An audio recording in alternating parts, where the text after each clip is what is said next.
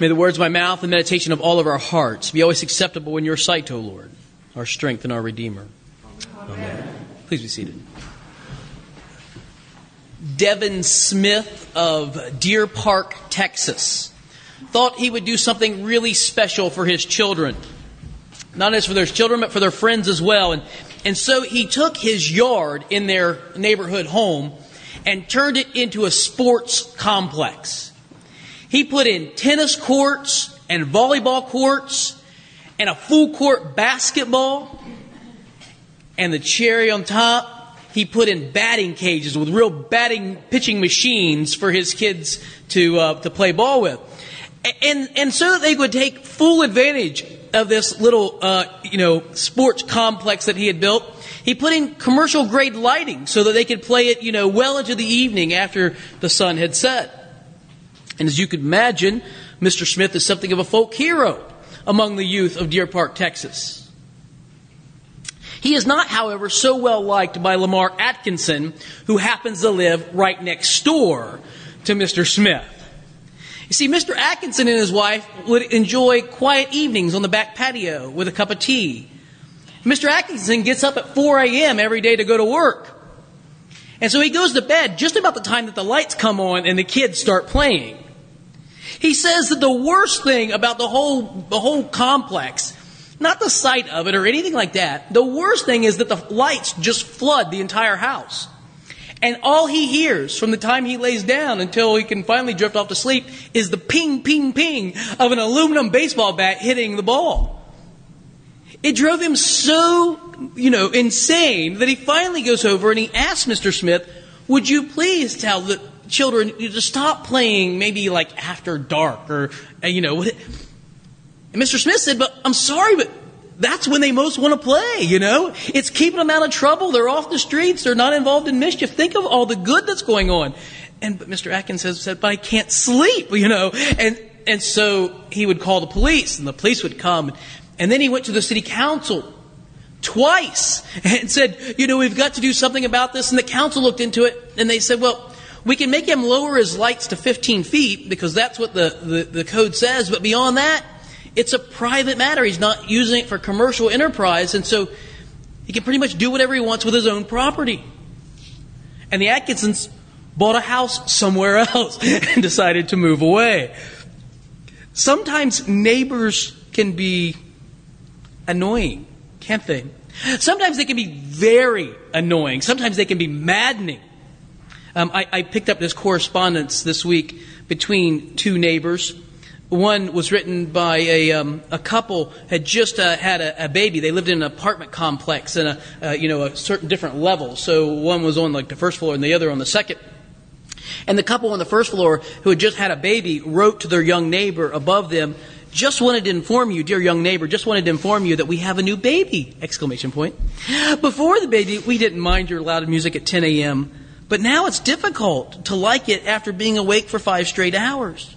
Have consideration on your tired neighbors. Please turn it down. Thanks. And they signed their name. Kind of cheery, kind of nice, isn't it? Well, the young neighbor above them, not so happy. Um, dear middle aged neighbor, um, I understand that you, capital Y O U, just gave birth to and are probably exhausted from the late nights. However, we have reached a dilemma. You see, at 3 a.m. every day, I am torn from my slumber by the sound of your infant crying. My window is directly above your child's room, and I have to get up at 6 a.m. most mornings to make it to class. My only mornings off are Thursdays and Fridays, and these are the mornings I play my music. This is compared to the seven days a week that your child wakes me up. Remember, you decided to give birth, so you must deal with the consequences. The, the consequences that you uh, are that you will be woken up the rest of your life. This is where I started to panic. I don't know about you, but bedwetting comes next, then occasional night terror, then adolescence trying to sneak out at all hours. There's no escape. You will have to deal with late nights for the rest of your life. So when your neighbor wants to play music for a half hour, two mornings a week, you'll have to direct your anger to your child, not your neighbor. Signed, your neighbor. and then he has a little postscript, P.S. I'm currently listening to Tyler the Creator. I'll burn you a copy if you'd like it. I don't think they asked for it, do you? what's the American proverb? Tall fences make for good neighbors, or something like that. It's difficult to manage these sort of interpersonal relationships sometimes, isn't it? Between neighbors and, and people that we kind of have to live around and move around, sometimes work around. You know, I always think if only everyone would just do what I want them to do, everything would go so much smoother. Don't you agree? Then start doing what I want you to do. Okay, that's if you're agreeing. Oh, you think that everyone should do what you want to do. I thought you were on my side for a moment.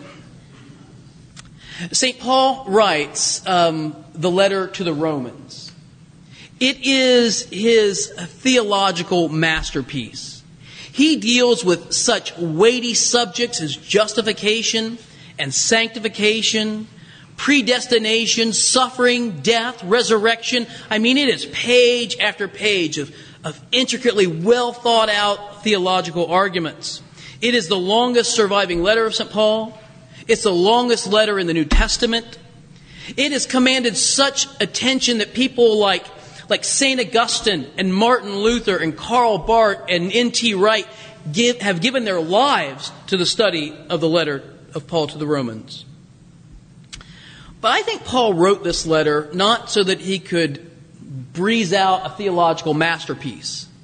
I think he wrote it for a much more mundane reason.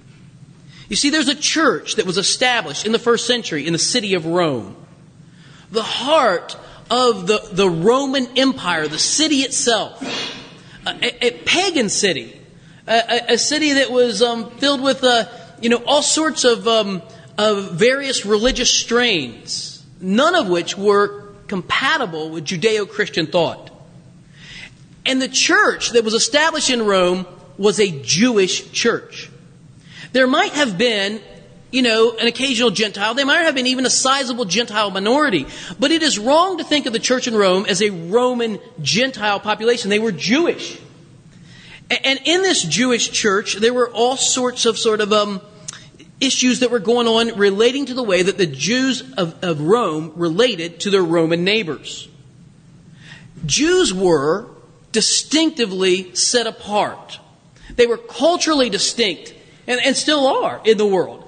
And so for these Christian Jews, they still had to deal with all of the sort of heritage that they had grown up with. They had a different calendar than the Romans. They observed different days, Passover, festival of weeks. They did different, they, different calendar. They didn't, they didn't worship the same gods and therefore didn't have the same calendar that the Romans had. They had all sorts of different distinctive cultural practices. They didn't allow the Romans to be part of their Jewish life, nor would they participate in the Roman world. And the most distinctive thing about the Jews was, of course, their diet. They would not eat the same foods that the Romans ate. They kept kosher. They had a distinctive diet, and the, these sort of things marked them out as a distinctive community. It was the way they kept their cultural identity in Rome. They lived in Rome, but they were not Romans. Not in that same way. And then Christianity comes along, and Christianity sort of bridges the gap between the Roman world and the Gentile world. It allows Gentiles to come into the church to continue to live their life as, as the way that they had, to continue to have the same diet and, and a lot of the same cultural practices they had. Eh, while there was a Jewish contingent in that church, the large majority of it, that had to sort of live with their identity and how they were going to work that out.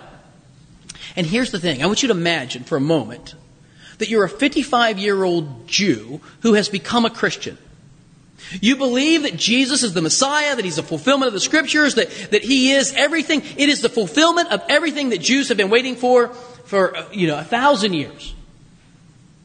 And you become a Christian. But at 55, are you going to give up everything, especially since you don't have to?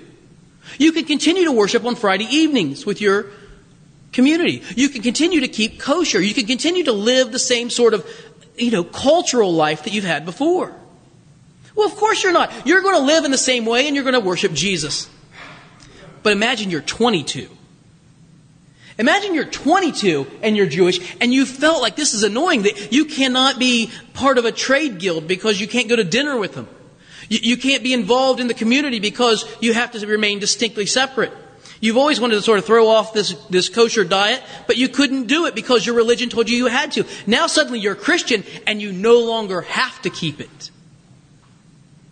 And maybe you say, Good, I'm done with that.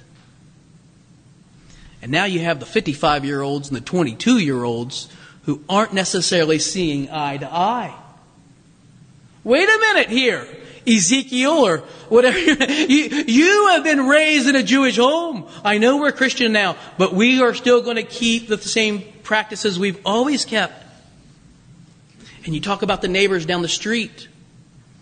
And all this sort of tension begins to build among the Jewish community. And Paul writes this letter. I think Paul writes the Roman letter to address this situation because chapter 14 and 15, the real climax of the letter, deal with this issue. This is what the whole thing was building up to. How do you live together when there are so many tensions going on? It, take your bulletin, will you? Will you look at the very uh, the, the lesson here with me? Paul distinguishes between the weak and the strong Christians. The weak ones, he says, and he doesn't mean this in a pejorative way. It's not, it's not like you puny Christians. He, he means the weak ones, the ones who are weak in faith. Their faith will not allow them to adopt Gentile diet and calendar practices.